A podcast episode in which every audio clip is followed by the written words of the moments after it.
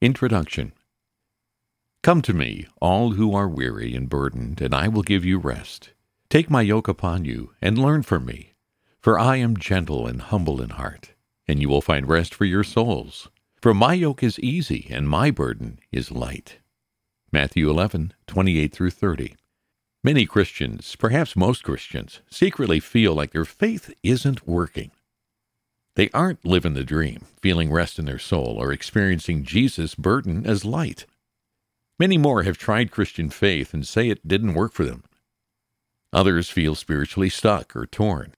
Many Christians, if they were totally honest, would say they feel a little or a lot resentful toward God for His standards and for His silence in their confusion. And all of these groups might tell you they didn't know why they feel the way they do, but they count it as evidence that Christian faith is well meaning, but probably false.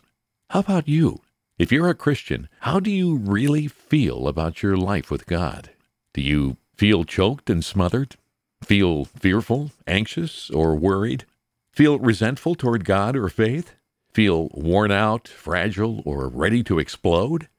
Crave novelty, delicacy, amusement, or the exotic in order to be happy?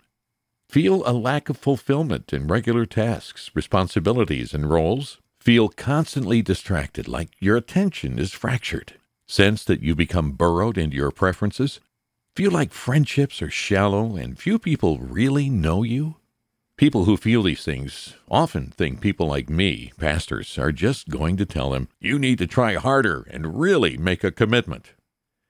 You need to believe deeper, try harder, do more, does the thought of hearing that make you feel choked, smothered, and attacked? In fact, that's not what I would say to most people. I wouldn't say it because it's not what Jesus said. Jesus said the reason so many of us are unproductive or terribly discouraged in our faith is that our faith is being strangled. Our real faith is being slowly choked by a second religion we believe in as devoutly as we believe in Christ, one that the Bible calls worldliness. We'll discuss this idea at length in this book, but the basic reality of worldliness is that it makes creation, as opposed to its creator, our primary focus and an end in itself.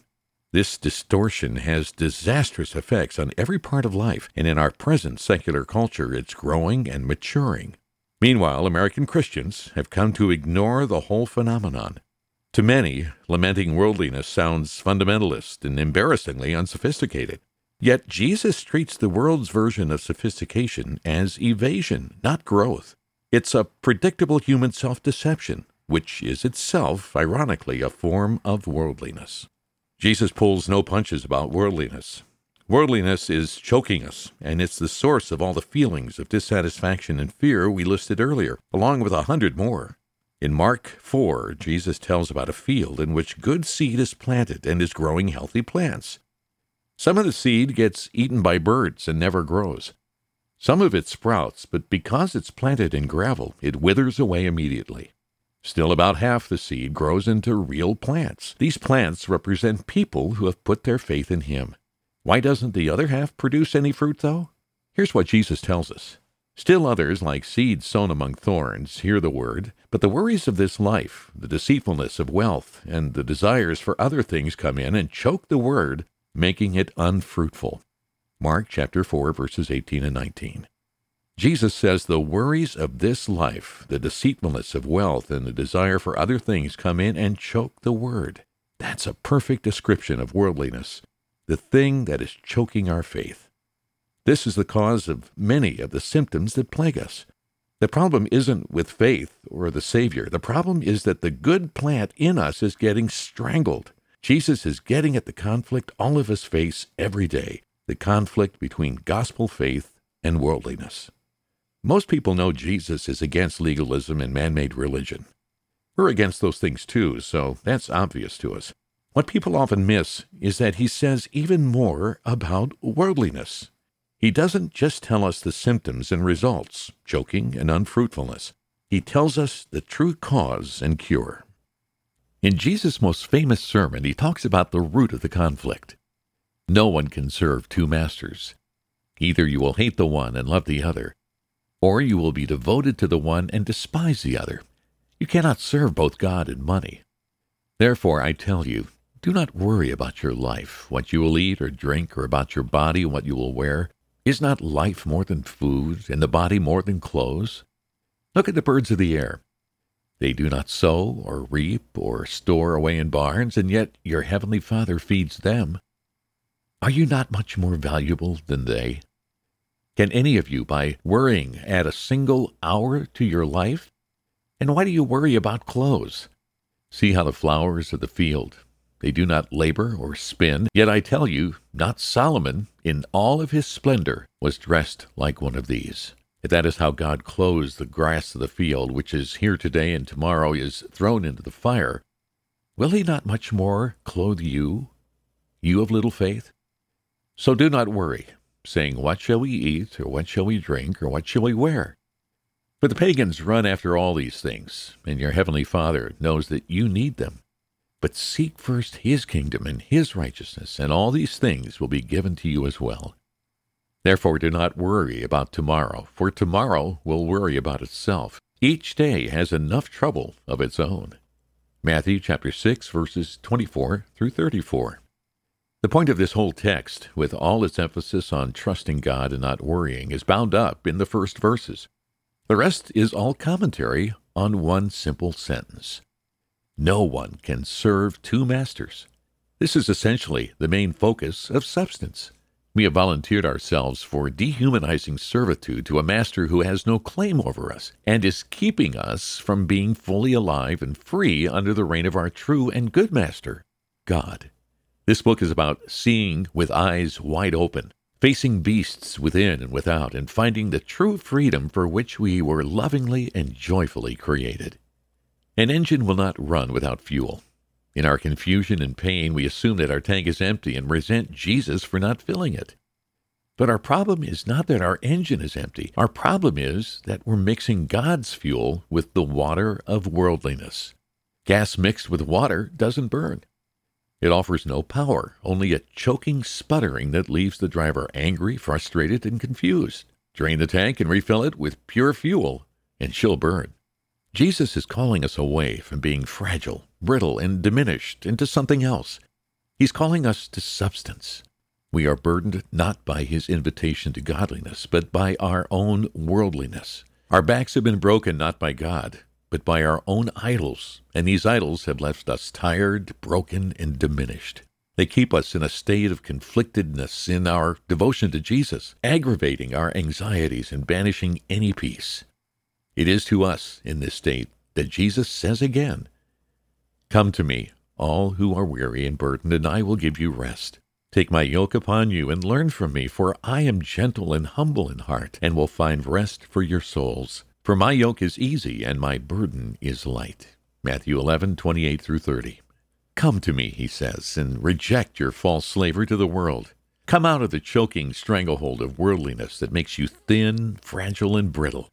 He promises rest for your soul, an easy or well fitted backpack, and a seemingly light load.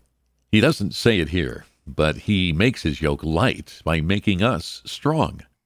Once we are no longer being choked, we can flourish in fruitful substance. We will grow to be more than spindly stalks. He will make us into vines so robust that we will not break even under the weight of a hundredfold increase of fruit. Have you heard what the prophet Isaiah said salvation would do to broken and fragile people? Through Isaiah, God promises to bestow on them a crown of beauty instead of ashes, the oil of joy instead of mourning, and a garment of praise instead of a spirit of despair. They will be called oaks of righteousness, a planting of the Lord for the display of his splendor. Isaiah 61, verse 3. He didn't just say Jesus would save us from our choked and fragile condition. He said redemption would make us oaks of righteousness. To a mature oak tree, every burden is light. This book is meant to follow the path laid out in Scripture leading to the fulfillment of this promise. Once bitten, twice shy. Before we get started, I want to anticipate briefly two objections. First, you may be thinking that it can't be this simple. You think, really? That's the answer? Kill worldliness and become substantive? Haven't I been doing that all along? I've heard a hundred versions of this in church. Just repent and trust God and things will get better. Honestly, I've thought the same thing before. I'm skeptical too.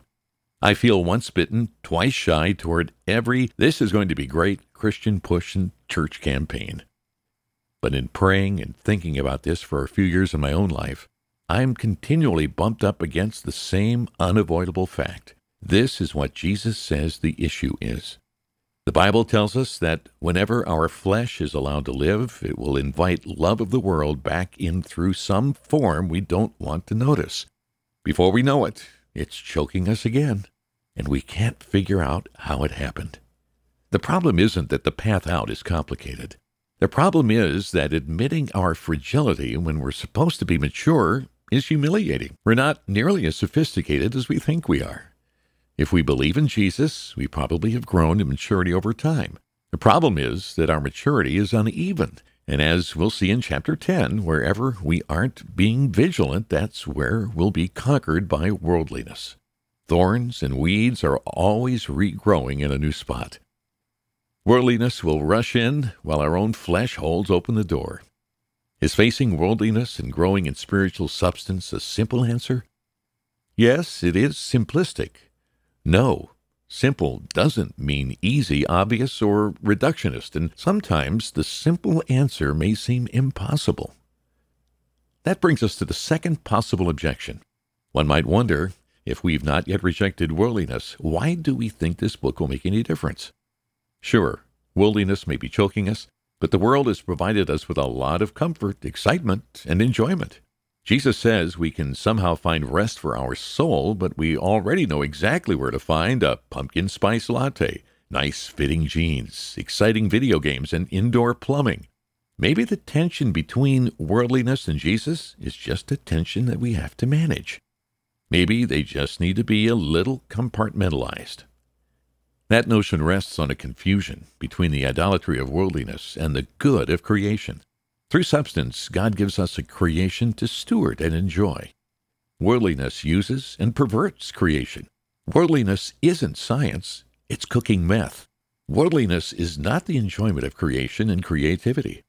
Worldliness is making these things primary and an end in themselves. Making anything in creation an end in itself puts a burden on it that it was never designed to bear. In the end, we ruin the thing and ourselves. My prayer for this book is that God will use it to reveal to us the slavery we've inflicted on ourselves and renew our hunger for the things of God virtue, substance, true freedom, genuine fellowship with God and man, and love in its truest, most breathtaking fullness.